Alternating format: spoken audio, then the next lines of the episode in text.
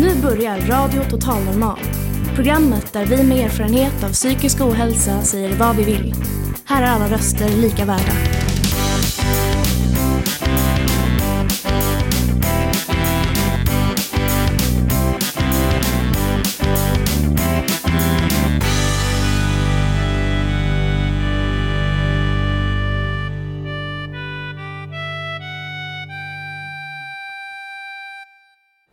Hej och hjärtligt välkomna till Radio Total Normal, ditt psyke i eten. Ni hittar oss som vanligt på 101,1 MHz i Stockholms närradio. Idag sänder vi första programmet för i år. Vi håller oss fortfarande till restriktionerna och har därför spelat in programmet i förväg i mindre grupper så att det ska vara coronasäkert. Temat för dagen är nystart med en touch av litteratur. Vi tar tempen på vilka förhoppningar det finns inför 2021. Och vi pratar lite om vad det gamla året och pandemin gjort med oss. Vi har sett filmer och läst böcker som vi ger tips på till er där ute i väntan på vår och avtagande corona. Vi har även en följetong i tre delar som ni ska få höra första delen av idag. Vi bjuder även på kärlekspoesi och musik. Så varmt välkomna till dagens program jag som programledare idag heter Sanna.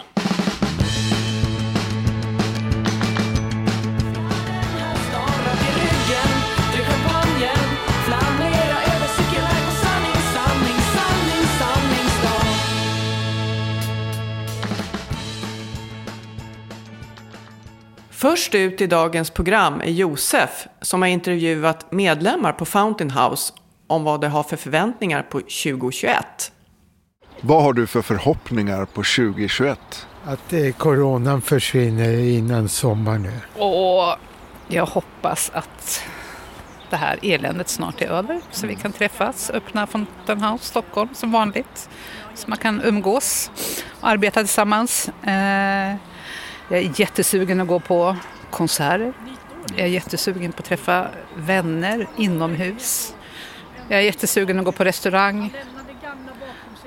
Och, ja, nu blev det mer vad jag var sugen ja, men Det blev på ett privat plan. Mm. Ja, det är mina förhoppningar om att livet ska bli enklare och roligare helt enkelt. Alltså jag, jag tänker lite grann på, jag, en gammal film som jag uppskattar ganska mycket, den här 2001, uh, ett rymdäventyr. Den har jag sett många gånger. Jag tänker lite, 2021, ja men jag tror det handlar mycket om rymden det här året faktiskt. Tror, tror jag. Det, ja, vi vet inte, vi får se. Att vi kommer kolonisera rymden Nej, kanske? inte så, men att det kommer mycket rymdfart, olika, kanske någon typ av utveckling. Ja, det tar ju lång tid, men någon typ av utveckling eller någonting som eh, blir någon typ av framsteg på något sätt, tror jag. Vad har du för förhoppningar på 2021? Jag hoppas att det blir, blir bättre klimat politiskt i, i världen. Det är inget mer än vad det är. Nu när Biden kommer allting. Att det sker förändringar överallt. Jag hoppas att eh pandemin blir bättre så att man kan återgå lite mer till det vanliga. Och sen, det är nytt år, jag tänker det kan vara en ny start. Skulle så gärna vilja börja på folkhögskola eller någon praktik, det är en dröm jag har faktiskt. Mm. Allting har liksom försvunnit nu under det här gångna året men jag tror att det blir bättre nu nya året. Det kan inte bli värre, det blir bättre, allting blir bättre för varje dag tror jag. Ja, det får vi hoppas. Jag håller med dig. det ska bli bättre nu, det har jag bestämt. Det får vara slut nu. Ja. Tack! Jag hoppas att vaccinet kommer igång ordentligt så alla de som vill vaccinera sig får sin vaccin och, och att vi kan starta verksamheten på huset Fountain House så som det var innan pandemin.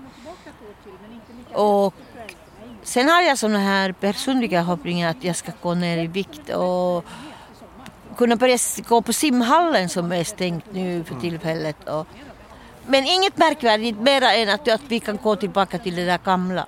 För att det, det är så mycket bättre när vi kan träffas och kramas igen. Jag har stora förhoppningar. Det här kommer bli bra. Och jag vill att huset ska öppna så fort som möjligt. Jag vet att det är orealistiskt men jag ser fram emot det och det kommer komma. Och jag längtar efter att få jobba och träffa alla vännerna på huset. Och fortsätta livet. Det är det jag går och liksom bara, ja, drömmer om. Jag håller med. Ja. Here, here. Jag tänkte säga jag var på restaurang och nattklubb men det glömde jag säga. Får jag ställa frågan till dig? Vad har du för förhoppningar på 2021? Eh, Bland annat att eh, den här coronapandemin ska, ska ta slut så fort som möjligt. Det jag hoppas på. Mer kan jag inte komma på just nu. Men det är väl tillräckligt bra, eller hur? Ja, det tycker jag verkligen. Ja, tack för mig då. Klart slut. Ja, jag har en dröm. Jag har en dröm. Att vi ska stråla samman och ja, jag har på känn. Jag har på känn. Att vi kan stråla samman och ja, jag vill hålla om dig. Känna på stormen. Glömma att vi aldrig fann varann. Vi, vi hade varandra. Glöm alla andra. Vill bara känna, vara nära dig och jag. Jag har en dröm. Jag har en dröm. Att vi ska stråla samman och jag. Jag har på känn. Jag har på känn. Kan stråla samman.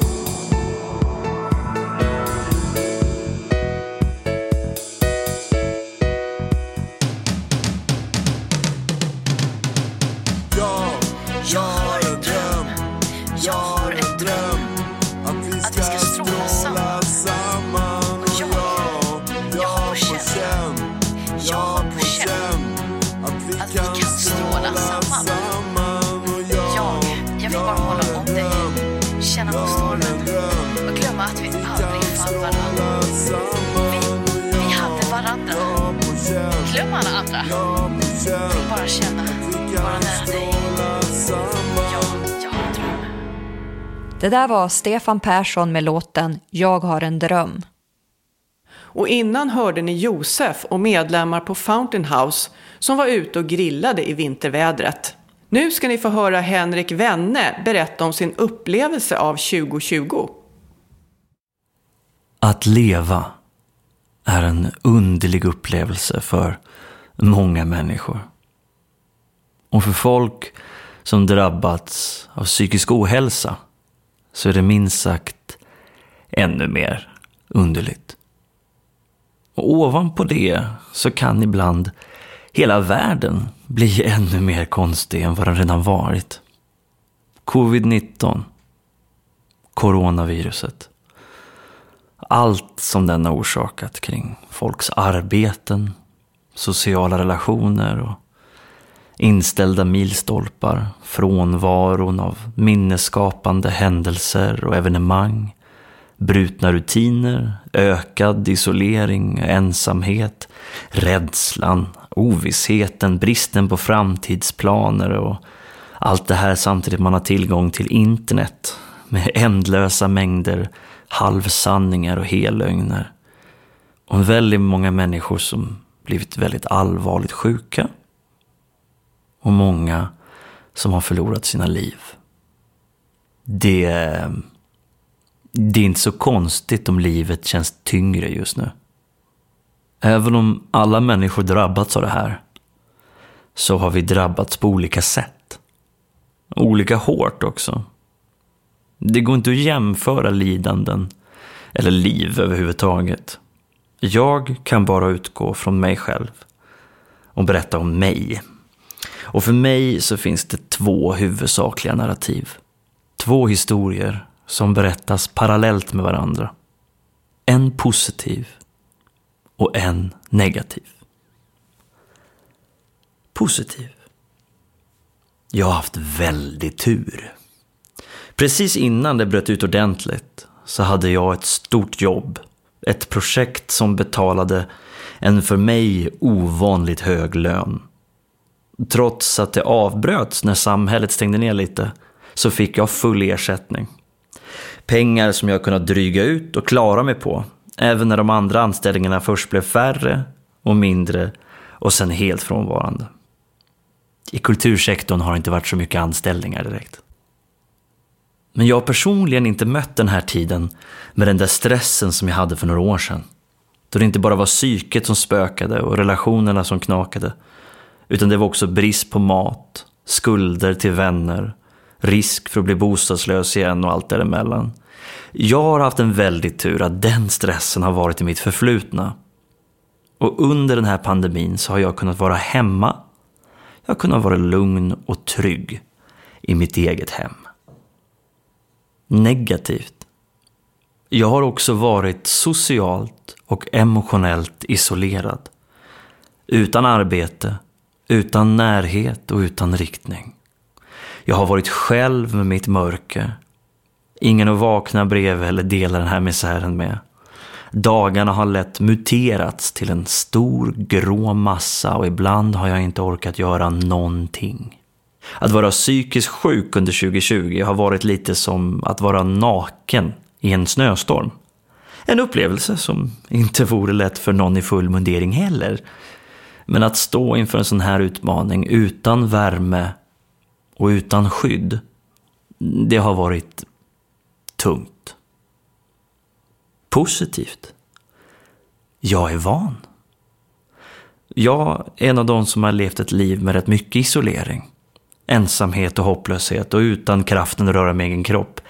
Det är inget nytt det här.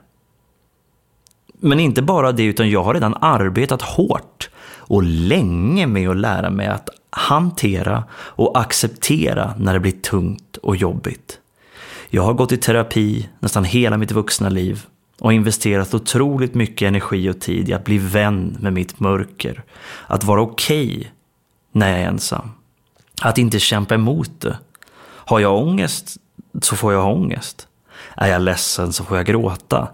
Saker som kanske låter banalt enkelt för vissa men de som förstår vilket slit det kräver, de behöver jag inte förklara mig för direkt. Så för mig, som inte är en riskgrupp och fruktar för mitt eget liv, jag behöver helt enkelt vara ensam för att inte riskera någon annans liv. Det är min uppgift för den här pandemin, mer eller mindre. Och det är en rätt liten uppoffring. Negativt. Jag skäms hela tiden. Precis som före pandemin så har jag sår inom mig som ibland känns omöjliga att kunna ta hand om. Och ett vanligt sätt att försöka motbevisa idén att den inte är tillräcklig är genom att göra mer. Att jobba, prestera, skapa, bygga, forcera och massa tjafs som visst fyller ett tomrum men aldrig kommer motbevisa den där lögnen som jag tror på. Men så sitter jag ensam istället med skärmar som ett förvridet fönster till resten av verkligheten så vittnar jag om hur andras framgångar ju bevisar att jag inte är tillräcklig. Att jag borde göra en massa saker.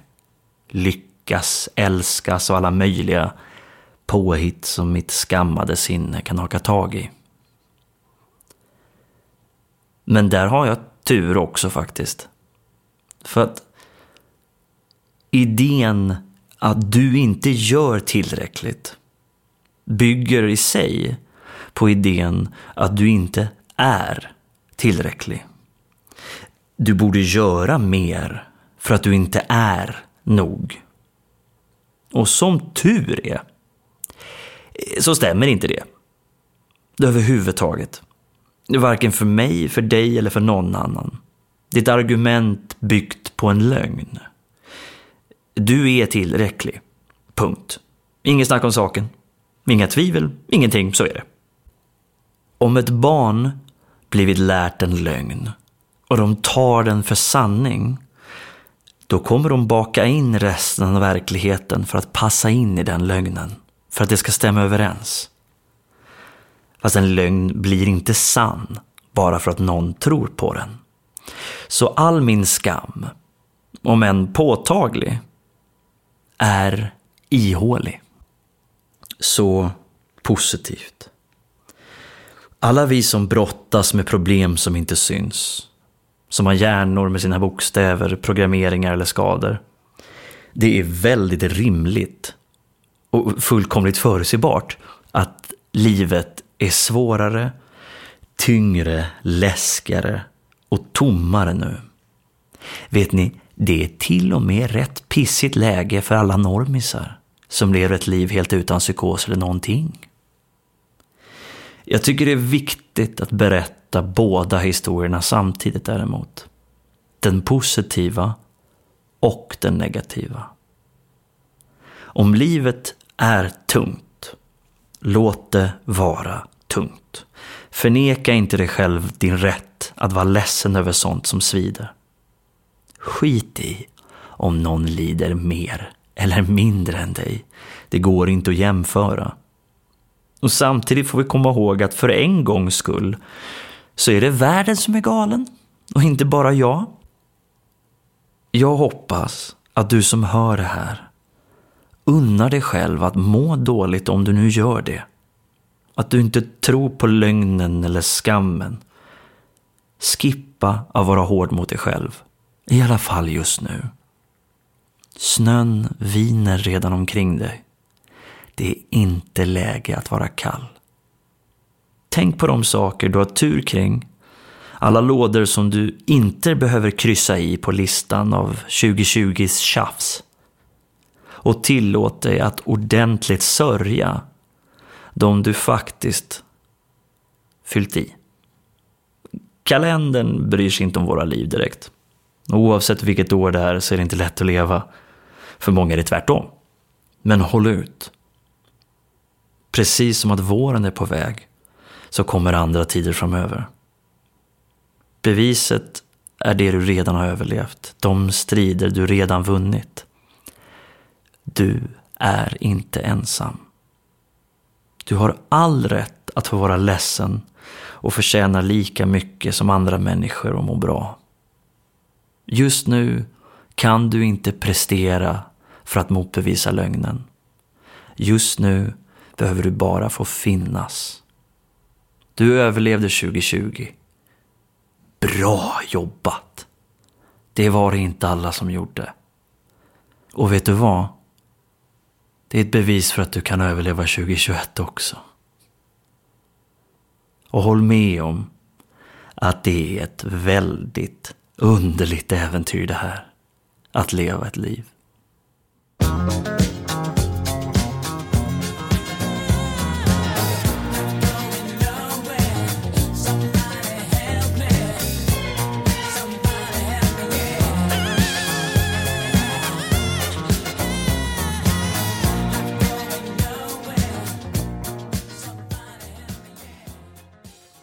Ni hörde Henrik Wenne filosofera kring 2020 och dess påverkan på honom och oss alla som varit med om och är med om detta märkliga historiska tidevarv. Nu kommer en kattlåt från vår kollega Thomas. Han berättar så här om låten. Två av våra kattungar dog. En efter födseln och en någon vecka senare. Men det finns en Josefina kvar i alla fall. Men den här låten är till alla tre.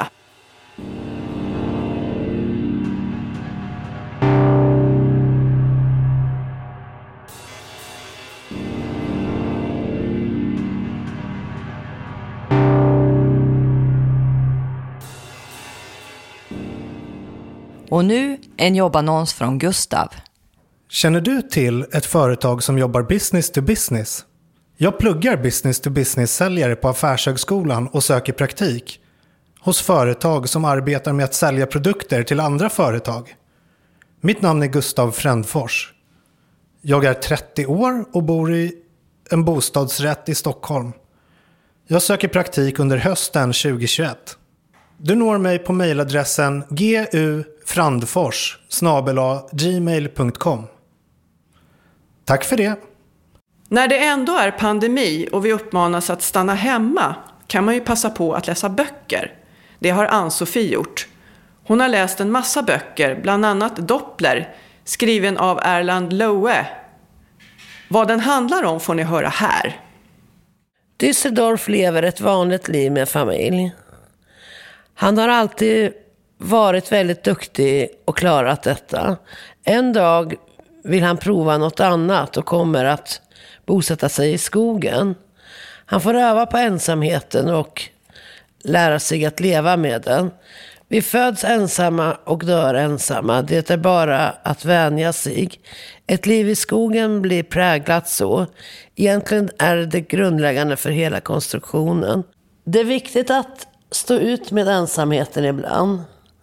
Men det kan ju vara lite tufft. Men lever man i en parrelation, som de flesta gör, brukar det uppskattas med lite ensamhet. Det kommer att utvecklas ett slags kamratskap mellan älgen Bongo och Düsseldorf. Han bor under ett vindskydd och han gör upp eld och ger Bongo mat. Han ger älgen mat och det utvecklas ett slags vänskapsförhållande. Jag tröttnar man verkligen på det gamla och invanda kan det ju vara skönt att helt ändra sitt liv och varför inte flytta ut i skogen. Tänk så vackert och grönt och tyst det kan vara i skogen. Det är verkligen en fin plats. Düsseldorf tycker inte om folk, det står fast. Han väljer skogen och dess trygghet istället. Det är faktiskt trevlig och rolig läsning i de här böckerna. De är läsvärda. Författaren heter Erland Loe. Ja, det var det hela.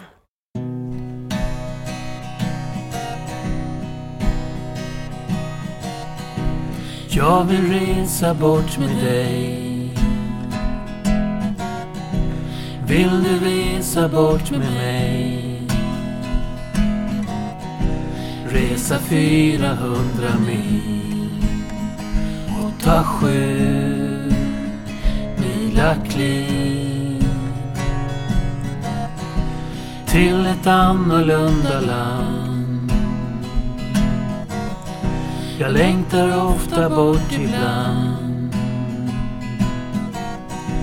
Kom med mig, vi ger oss av Över land, över hav Bort bland molnen, långt och fjärran Drömmer jag mig bort med dig Vill du svara? Vill du vara? Vill du resa nu med mig?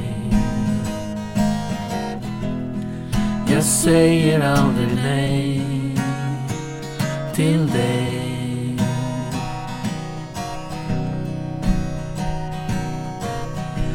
Vill du hålla mig i hand?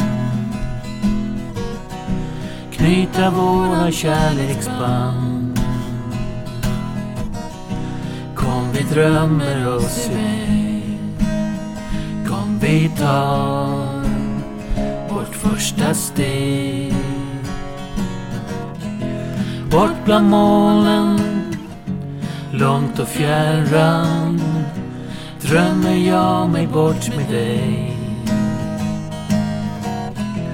Vill du svara? Vill du vara? Vill du resa nu med mig? Jag säger aldrig nej till dig.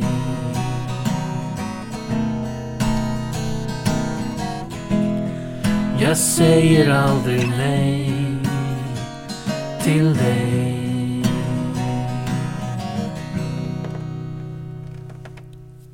Ni hörde låten Resan med Elisabeth Samuelsson och Anders Parmander. Nu kanske många sitter hemma i sin ensamhet och det var länge sedan man fick krama eller ens ta någon i hand. Pamela har skrivit en dikt om längtan efter kärlek. Den är på engelska, men om ni inte hänger med i språket så förklarar hon efter dikten vad hon menar med den och vad hon anser om kärlek. Men först kommer alltså dikten. I don't want to want to be alone anymore. I'm longing for happiness and love, hugs and kisses. I don't want to want to be alone anymore. I just want to call you, say that I'm on my way home. Please, can you make coffee to me? I don't want to want to be alone anymore. The inability to overcome this neediness of no time, me time, loneliness and schedule emptiness is standing in my way. I don't want to want to be alone anymore. I want to receive your call, hear you say those words. I'm on my way home. No anxiety disorder, no neediness of running far away from all the faces to rest alone. I don't want to want to be alone anymore. I just want to be with you from morning to night, sleep on your chest and not miles from what I want to call home, not chained to my neediness of loneliness and schedule emptiness. I just want to be able to rest in our place when we both are home. I want to exhausted call you on my way home, begging you to make coffee to me, and knowing in my soul that the pain I feel will release the moment I see you, not start. I really don't want to want to be alone anymore. Du frågade mig om min dikt är en rimlig syn på kärlek. Dikten handlar om att kunna vara ihop med någon oavsett hur jag mår. Om att supporta varandra, symboliken med kaffet. Dikten handlar om att vi har i alla fall varandra när livet är livet. Att finna tröst hos sin partner, hålla om varandra och hålla ut tillsammans när det är jobbigt. Det handlar inte om att han ska bära mig och göra så att allt blir bra. Det handlar om att han finns omkring att prata med. Att vi är två som kan försöka förstå oss på vad vi behöver göra. Vem vi ska ringa och vilka sökord vi ska skriva in på Google. Att i vårt hem kan vi vila i trygghet även om båda är hemma. Få vara oss själva och det funkar. Att jag inte får ont i magen av att min kille är på väg hem från jobbet. Att inte känna att jaha, det här försvann. Det var mitt liv över när helgen kommer. Det kan inte vara en orimlig syn på kärlek. Det skulle göra mig väldigt ledsen i sånt fall. Och jag skulle inte vilja vara ihop med någon om detta inte är möjligt. Det skulle ta för hårt på mig.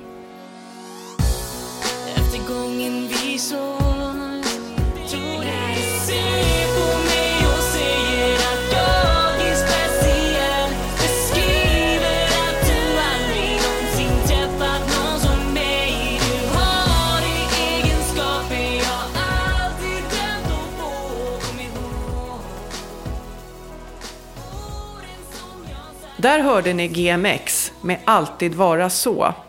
Nu kommer Ranja med en dikt som belyser en annan vinkel av hur en så kallad kärleksrelation kan fungera. Du önskar att jag vore något mindre och hjälplöst sökande. Ditt leende har ett syfte, annat än att göra mig glad. Du vill spegla dig i mig om bilden jag ger är den rätta. Du vill äga mig och sola dig i mitt beundrande leende.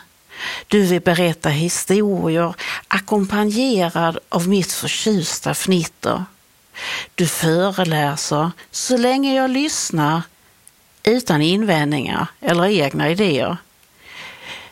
Du säger dig ha försonats, ta en konstpaus och invänta min tacksamma lättnad. Du säger att jag är din vän ändå.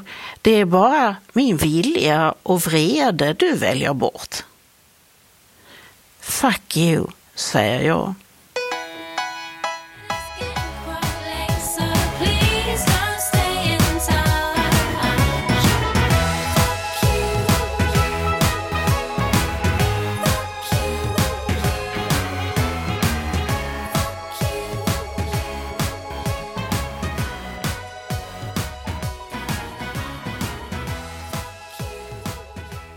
Nu ska ni få höra vad Frida har att berätta om författaren och poeten Sylvia Plath. Sylvia Plath var en känd amerikansk poet och författare som levde mellan åren 1932 till 1963.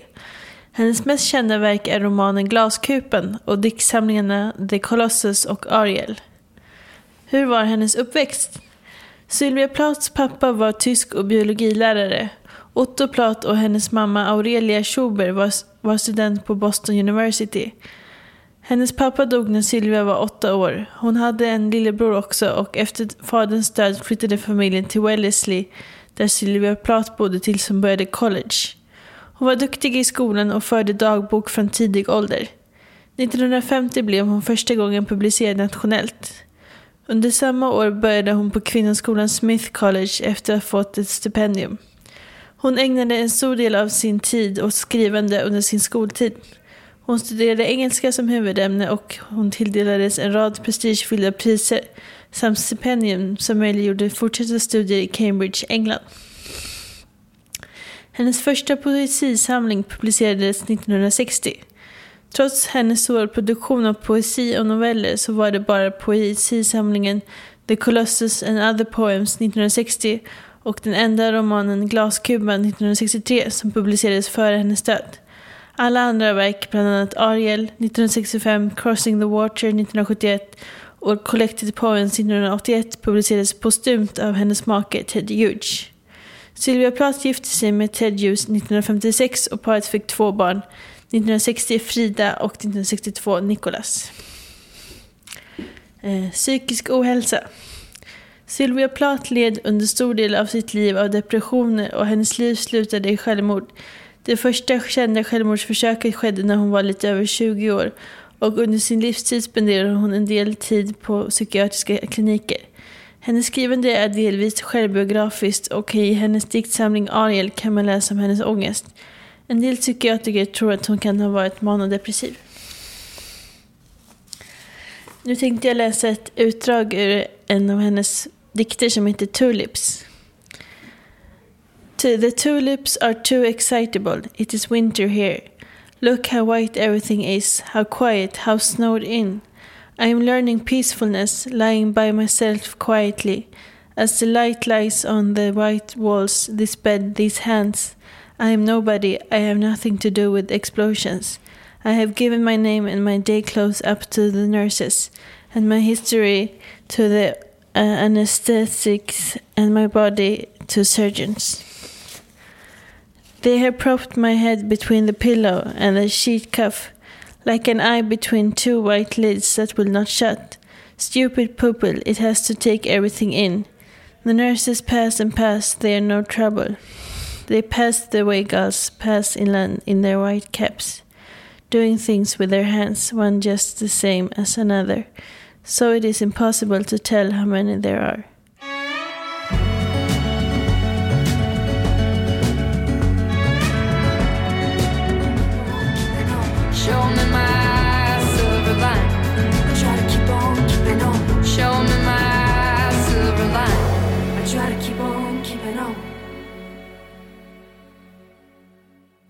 Nu ska ni få en recension av Kristina som läst alla böcker och sett alla filmer om Harry Potter. Jag fick ett erbjudande att ha vissa tv-kanaler gratis i två månader. Jag tyckte varför inte? När jag tittade på utbudet såg jag att, att de hade alla Harry Potter-filmerna. Jag satte mig och tittade på dem. Och jag tyckte de var bra. Daniel Radcliffe, Ruby Grint och Emma Thompson spelade de charmerande tonåringarna. Jag såg alla åtta filmerna. Då tänkte jag, ska jag inte läsa böckerna också och få lite mer, bättre förklarat? Jag gick på biblioteket där jag sedan länge har lånekort. Ibland får man inte låna som man vill på ett bibliotek. Det finns till exempel en barnavdelning och en vuxenavdelning. Förut hade jag två egna hyllor där de satte upp böcker som jag fick låna. Jag är en tonåring, mitt emellan barn och vuxna. Men, barn, men även vuxna kan ha sådana restriktioner. Jag började att beställa CD-bok och bok. Jag tyckte jag behövde lära mig, lära mig lite bättre lästeknik. Jag har inga rejäla betyg i svenska, men, men ett vanligt betyg. Alltså inte några lässvårigheter. mer än de som kanske är vanliga i min ålder. Christer Henriksson läser CD-boken. De sista böckerna fick jag läsa utan CD-bok, för det var inte till utlåning. Jag tycker det är synd att CD-böcker inte görs längre, utan att man måste slösa på telefonbatteri för att få digitala böcker. J.K. Rosling har skrivit böckerna. Jag blev förvånad att det var en kvinna och att hon var relativt ung. Jag har för mig att Harry Potter är en klassiker som skrevs någon gång på 1700-talet. Harry Potter åker bland annat tunnelbana och det fanns i London redan på den tiden. Serien består av sju böcker varav den första heter Harry Potter och vice scen. Sen följer Harry Potter och sen Flammande bägaren, Fången från Azkaban och eh, Halvblodsprinsen och Dödsreglerna. Var och en av böckerna är filmatiserade, men den sista boken har två filmer. Jag började läsa Harry Potter och vice scen. Som jag hade befarat var den mycket mer illustrerad. Harry Potter bor hos sin morbror och morbror i, i Private Street 4 som är en, en så kallad mugglarfamilj. Trollkarlar kallar vanliga människor för mugglare. Familjen Dursys hatar trollkarlar. Harry har blivit placerad av en trollkarl för att de ska ta hand om honom till han blir stor. Han har också en bortklemad kusin. Familjen är riktigt elaka mot Harry. Han får bo i, under en trång skyffel vid trappan och han blir aldrig firad på sina födelsedagar. Medan hans kusin får allt han pekar på och massor av födelsedagspresenter. Harry får högst ett par avlägga socker från kusinen eller morbrorn. Harry har ett ärr i pannan. Och hans, som hans styvföräldrar har sagt kommer från en bilolycka som Harry var med om när han var liten. Där det påstår att hans föräldrar hade omkommit. De tycker inte om hans föräldrar och de hatar ju trollkarlar.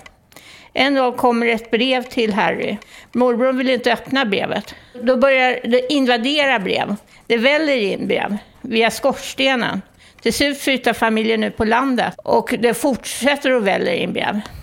Till sist dyker Hagrid upp, som är en lång jätte på tre meter. Han ser till att Harry får brevet. Där står att Harry har kommit in på en skola för trollkarlar som heter Hogwarts. Morbrorn vill inte släppa Harry, men eftersom det är Harrys födelsedag har Hagrid med sig en tårta som man vill bjuda på. När kusinen försöker sno åt sig hela tårtan trollar Hagrid fram en grisans på honom. På det här sättet sätter det skräck på familjen Dursley och då släpper de Hagrid. Hagrid tar med honom till kvarter i London för trollkarlar där han köper Harrys skomaterial. Senare åker han till tågstationen där han träffar familjen Weasley som är en fattig trollkarlsfamilj. Ron i familjen ska börja i samma klass som Harry.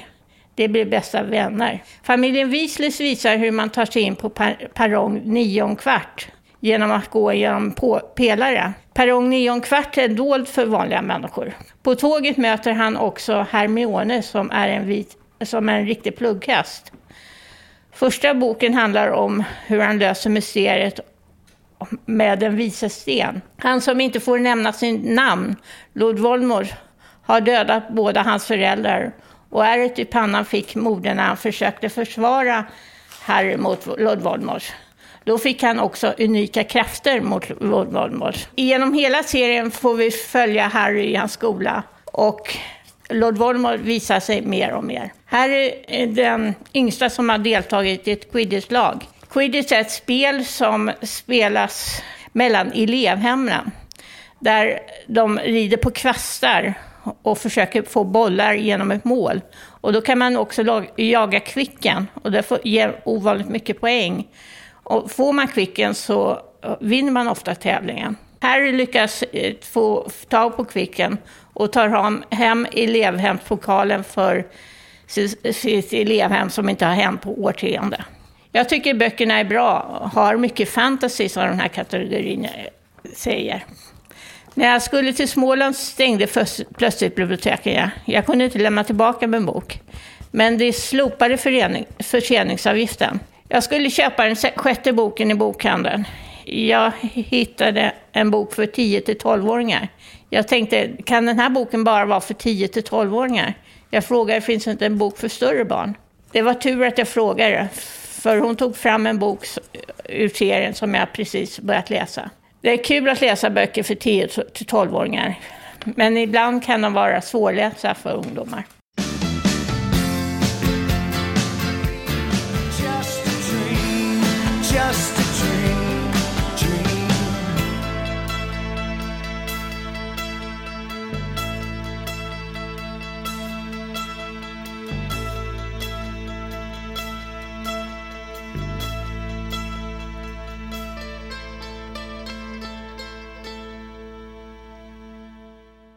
Nu kommer en hälsning från Felix där han summerar hur 2020 har varit för honom.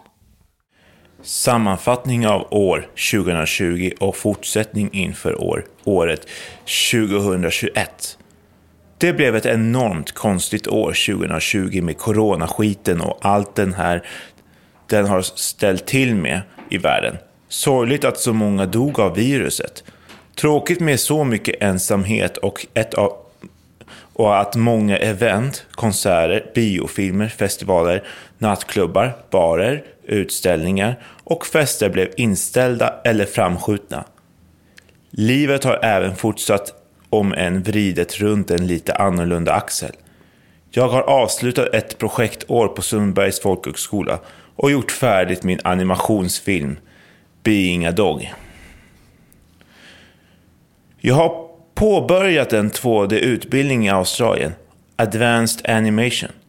Både Sundbergs folkhögskola och CG Spectrum är distansutbildningar. Distansutbildningen har blivit värsta grejen under 2020. Jag har gjort en operation som i sin tur gjorde att jag inte fick träna utan endast promenera under ganska lång tid. Jag har älskat att promenera och haft det som en stor favorit bland idrottsaktiviteter. Har under promenaderna fått enorm inspiration till massor av grejer. Jag tänker bra medan jag går. Jag har haft fokus på välmående under 2020 och har kört några dietperioder. Jag har gått ner i vikt och jag har lärt mig att laga nya nyttiga maträtter som jag älskar. Till exempel böngrytor och bönsallader. Jag har redigerat igenom hela manuset som jag har skrivit om mina första 20 år. Nu är det dags att läsa igenom allt en gång till. Och så är det helt färdigt att skicka till förlag. Jag tänker använda materialet också till att göra poddar och animationer. Jag har en vän som jag har kommit mycket närmare. Vi har brottats med gränser oss emellan och, man har hjälpt, och han har hjälpt mig mycket med att bryta mina gamla mönster. Jag har hittat fler tjejkompisar och börjat få en kontakt med dem. Jätteroligt! Jag blev lurad på 17 000 kronor av en hackare. Han sa att jag hade vunnit en massa pengar och jag hade behövde lämna mina bankuppgifter till honom för inbetalning. Det var bara lurendrejeri förstås, fast det fattade inte jag då. Jag spärrade mitt kort och polisanmälde och jag blev enormt deppig under några veckor. Efter någon vecka fick jag små doser av pengarna tillbaka på mitt konto och efter två veckor hade jag fått tillbaka allt. Jag blev lycklig över att jag fick pengarna tillbaka. Man kan säga att jag har fått bättre koll på hur lurendrejare funkar. Jag har vunnit två Platinum-troféer i Playstation 4. Kingdom Hearts 3 och Pirate Warriors 4. Riktigt grymma spel. Jag har gjort animationer, illustrationer och fått tillbaka, och fått tillbaka allt för det. Och det har varit mitt livs första rekryteringsmöte. Så vad kan man säga hur 2020-året varit? Det var ett extremt märkligt år för hela världen. Men för mig har trots allt varit ett väldigt lärorikt år på många sätt och vis. Min förhoppning för 2021 är att världen kommer att bli fri från coronaviruset. Och att vi ska få en större frihet att möta varandra igen och att resa. Jag hoppas att saker som vi har lärt oss under året tack vare coronan, till exempel att hjälpa varandra mera, inte bara ska försvinna i det glömska utan att vi be behåller dem. Jag hoppas förstås att min film kommer in på en massa filmfestivaler och vinner priser. Jag skulle vilja få mera jobb, fler vänner, kanske en flickvän och göra en massa roliga projekt. Jag hoppas mycket av 2021.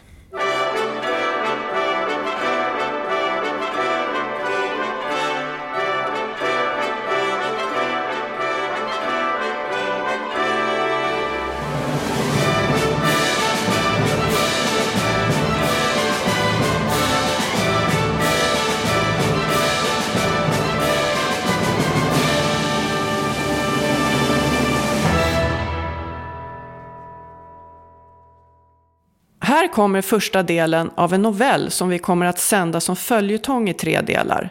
Berättelsen heter En röst från okänd ort och är skriven av Agneta Källström.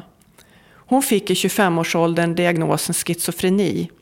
Idag är hon 58 år och har i den här novellen skrivit ner hur det var när sjukdomen smög sig på henne. Den som läser är Birgitta. Eh, jag ska läsa upp en novell av eh, Agneta Källström som presenterar sig själv så här. Jag är en kvinna på 55 år, liten, mörkt hår och med bruna ögon. Jag gillar att måla, baka, sjunga, skriva, föreläsa, spela amatörteater och uppträda som komiker. Och novellen heter en röst från okänd plats. Göteborg, oktober 1987. Jag kom hem till min lägenhet i Hjällbo i Angered en mörk kväll. På hallgolvet låg ett litet vitt kuvert. Kunde det möjligen vara från mormor? Några hundralappar som socialsekreteraren aldrig skulle få vetskap om. Med spänd förväntan öppnade jag brevet. Det var från Anneli, min studiekamrat på Chalmers. Hon beklagade att Erik och jag separerat och berättade om en trevlig singelkille, Björn, som jobbade på Ånsala rymdobservatorium i Kungsbacka. Åh, vad glad jag blev. Jag tog av mig jackan och skorna, gick in och kastade mig på telefonen. Anneli hade skaffat en telefonsvarare. Det kändes lite ovant, men jag läste ändå in ett meddelande. Jag gick ut i mitt lilla kök. Eftersom jag var arbetslös och levde på socialbidrag och innan dess hade levt på studielån några år bestod min diet mest av linser, ris, matolja, morötter och vitkål. Eh, någon gång ibland unnade jag mig en bit fisk eller ett ägg. Den gamla tv-apparaten som jag fått av Eriks farmor fungerade inte längre. Så jag satte på radiogrammofonen från 1940-talet. Den hade jag också fått av Eriks farmor. Dagens Eko, kvart i sex. Det hade varit ett stort ras på världens alla börser idag. Det skulle nog inte göra det lättare för mig att få jobb. Ute regnade det. Oktober 1987. En stund senare ringde telefonen. Det var Anneli. Vi stämde träff. Hon skulle prata med Björn. Jag hade aldrig sagt något till Anneli om hur jobbig separationen från Erik hade varit. Bara att vi gjort slut. Inget om att uppbrottet hade lett till att jag hamnat på psykakuten på Lillhagens sjukhus. Jag hade legat där i tre veckor sommaren innan och sedan blivit utskriven med ett recept i handen. I journalen hade doktorn skrivit reaktiv psykos. Det var visst en psykos orsakad av yttre stress. En lördag träffades vi tre. Björn var av medellängd, hade kort, snaggat, sandréfärgat hår, blågrå ögon, gympaskor och sportiga kläder. Han såg ganska bra ut. Annelis och hennes Håkan Eh, hade börjat titta på lägenhet tillsammans. Vi gick på konditorifrukt och beställde glass. Anneli har sagt att du är arbetslös och att du söker jobb. Vad är det för jobb du söker? undrade Björn. Jag är gymnasieingenjör i elektronik och data. Men den största arbetsgivaren i Göteborg, Ericsson Radar, har anställningsstopp just nu, sa jag. Det var Ericsson som hade de mest intressanta jobben för gymnasieingenjörer. Då ska jag berätta en sak som kommer att göra det ganska knäckt, sa Björn. Lutade sig framåt och spände ögonen i mig. Jag har fyra jobb. På fastighetskontoret på Göteborgs stad som IT-support, som operatör på radioteleskopet vid Ånsala rymdobservatorium, eh, vissa kvällar på vintern som guide på rymdobservatoriet i Slottsskogen och på somrarna åt RFSU med att dela ut kondomer till ungdomar i olika parker i Göteborg. Jag skrattade. Vad har du för utbildning? frågade jag. Ettårig ADB-utbildning och några enstaka kurser i astronomi vid Göteborgs universitet. Och jag har en mysig tvårumslägenhet på Guldeden, sa han. Och jag har en tvåa i Hjällbo. Några dagar senare kom ett vykort med en bild på röda rosor. Agneta, jag är kär. Ring mig. Björn. Jag var inte kär i Björn, men eftersom jag var ensam i en stad långt hemifrån ringde jag upp honom och lät honom sova över hos mig. Han var glad att få bada i mitt badkar och jag var glad att slippa vara ensam. Men när han ville ha sex sa jag att jag ville vänta. Han bjöd mig på middag på Gyllene Hästskon nära Järntorget. En mörk, klar höstkväll tog han med mig på en promenad bland svarta, knotiga ekar till rymdobservatoriet i Slottsskogen. Där fick jag se två av Jupiters månar i ett stort teleskop. Det var magiskt. November 1987. Jag var ensam hemma. Råkade slänga en blick på den röda lampskärmen som min mormor hade sytt till mig. Den spred ett varmt, kärleksfullt ljus. Då hörde jag en röst som sa det kommer att hända något roligt snart. Nästa dag ringde telefonen. En kvinna som hette Lisa Ander från företaget C-Tech erbjöd mig jobb. Ett vikariat på ett år. Inte det som testade som jag sökt, utan ett på konstruktion som de trodde skulle passa mig bättre. Jag såg den tjusiga kontorsbyggnaden med stora glasväggar och utsvängda svarta tak. Den påminde om ett kinesiskt slott. När jag gick över asfalten hörde jag en röst inom mig som sa Här ska du jobba. På min 25-årsdag hade mormor skickat pengar till mig som jag bland annat hade använt till att köpa en mörkgrå kort ylleklänning, svarta nylonstrumpor och ett par svarta skinnstövlar. Mitt kastanjebruna hår var nyklippt i en kort parsfrisyr. När jag såg mig själv i den stora spegelväggen var jag nöjd. Då jag skakade hand med Sven, en av de tekniska cheferna, en man i 40-årsåldern med välansat skägg och en mörkblå ylletröja, hörde jag den där rösten igen. Här ska du jobba. Han ledde mig upp för en liten marmortrappa. Snart satt jag i avdelningschefens rum med mossgrön heltäckningsmatta, mörka eleganta mahognymöbler och ett stort panoramafönster som vette ut mot en hästgård. Utanför stod två svarta graciösa hästar och kelade med varandra. Jag hade fyra stiliga män mitt emot mig. De granskade mig uppifrån och ner. Mitt hjärta slog lite fortare än vanligt. Lars, en lite äldre man i kostym och slips, som var avdelningschefen, tände sin pipa. En doft av dyrbar tobak spred sig i rummet. Först fick jag göra en kort presentation av mig själv. Därefter fick jag svara på ett antal tekniska frågor. Lars höll fram en elektronisk komponent. Vad är det här? En nandgrind, sa jag. Det var som natten. Han visade mig en ritning. Eh, det är en dekoder, sa jag. Lars sa att han aldrig hade varit med om att en tjej hade svarat rätt på alla tekniska frågor. Sedan sa han att det var bra att jag hade gått Adolf Fredriks musikklasser och i teaterskola som barn och att jag hade höga betyg.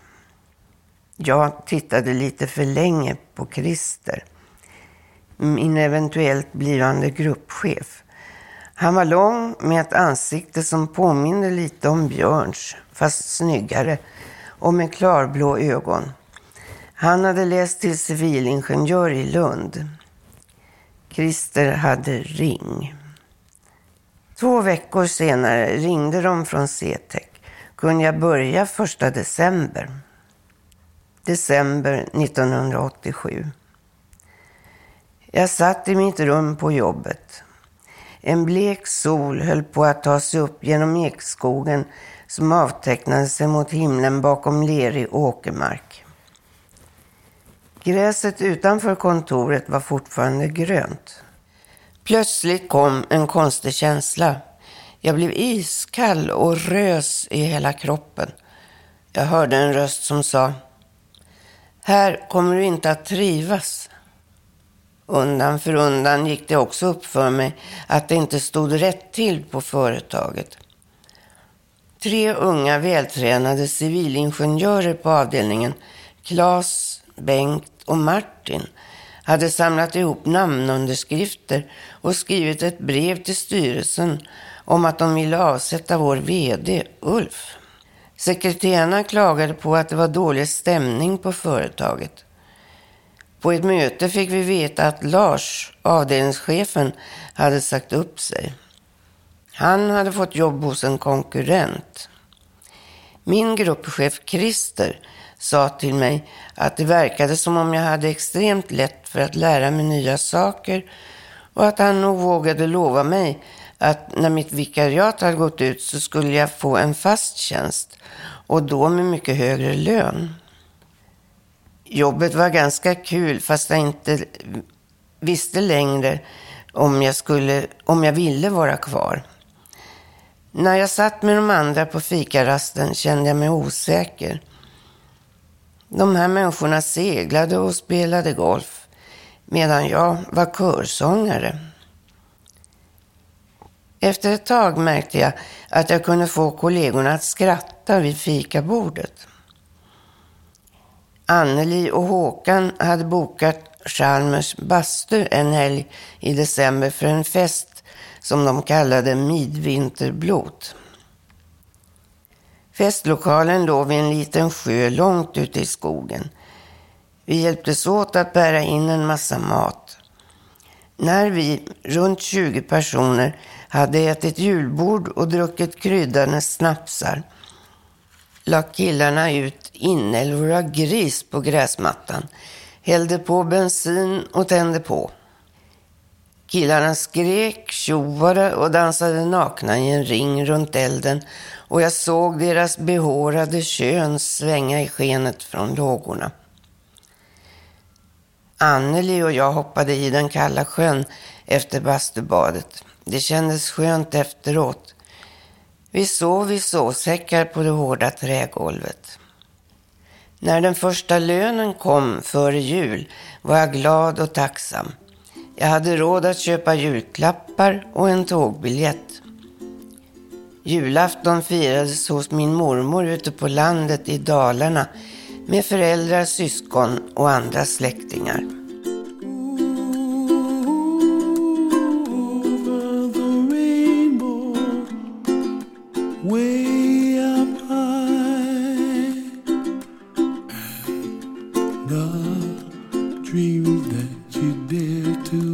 Why, oh why can't I,